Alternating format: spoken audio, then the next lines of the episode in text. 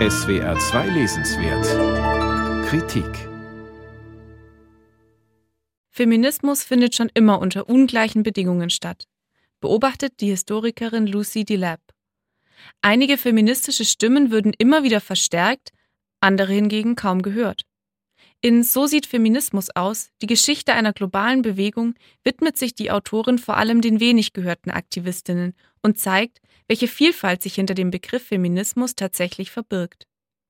Dieser sei im Übrigen keine wellenförmige Bewegung wie häufig angenommen, sondern setze sich vielmehr wie ein Mosaik zusammen. Einige dieser Mosaiksteinchen stellt die Autorin vor. Sie skizziert die Biografien ausgewählter Feministinnen, stellt Frauenorganisationen vor und erzählt von historischen Ereignissen.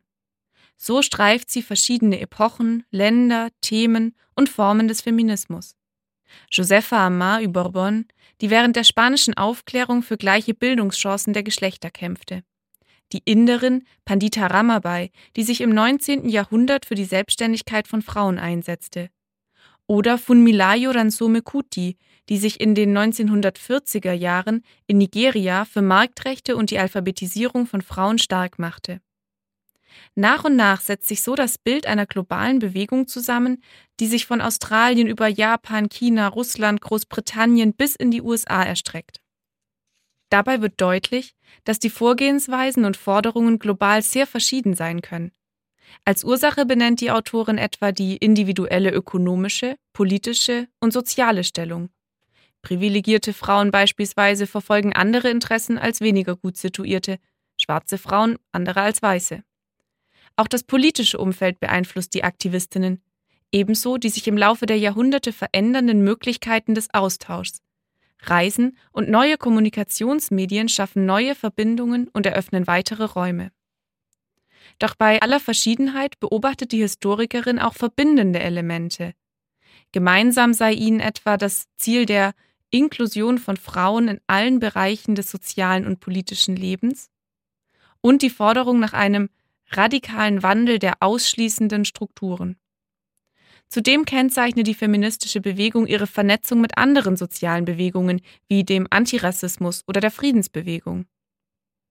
Dank der flüssig erzählten Anekdoten und Biografien sind die 400 Seiten des Sachbuchs für interessierte Leserinnen und Leser leicht zu bewältigen. Die enorme Vielfalt an Eindrücken macht die Lektüre abwechslungsreich und sorgt für neuen Input.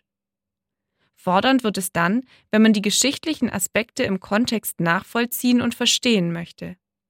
Denn in den theoretischen Ausführungen bleibt die Autorin oft an der Oberfläche.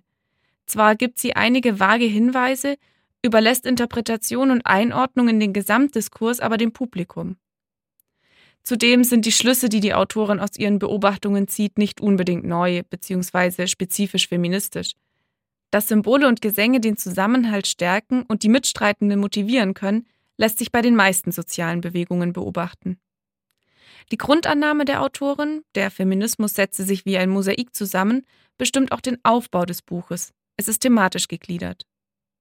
Dabei springt sie oft sehr plötzlich und ohne Überleitung von einem Ort zum anderen und wechselt bunt zwischen den Jahrhunderten. Orientierung sollen die Kapitelüberschriften geben, die jedoch in großen Teilen schlecht gewählt sind. Sie spiegeln nicht unbedingt die tatsächlichen Inhalte wider und sind oftmals sehr allgemein gehalten. Insgesamt wirkt das Buch daher etwas chaotisch. Es bleibt oft an der Oberfläche und bietet keine strukturierten Analysen. Die Stärken liegen in der Auswahl der dargestellten Biografien, Organisationen, Kampagnen und Proteste. Und die flüssige Erzählweise der Autorin macht es leicht, den Geschichten zu folgen. Letztlich zeigt sich in diesen eindrücklich, wie vielfältig, bunt und erfolgreich der Feminismus war, ist und sein kann. Lucy Delap. So sieht Feminismus aus. Die Geschichte einer globalen Bewegung. Aus dem Englischen von Alexandra Hölscher, erschienen im Blessing Verlag, kosten 22 €.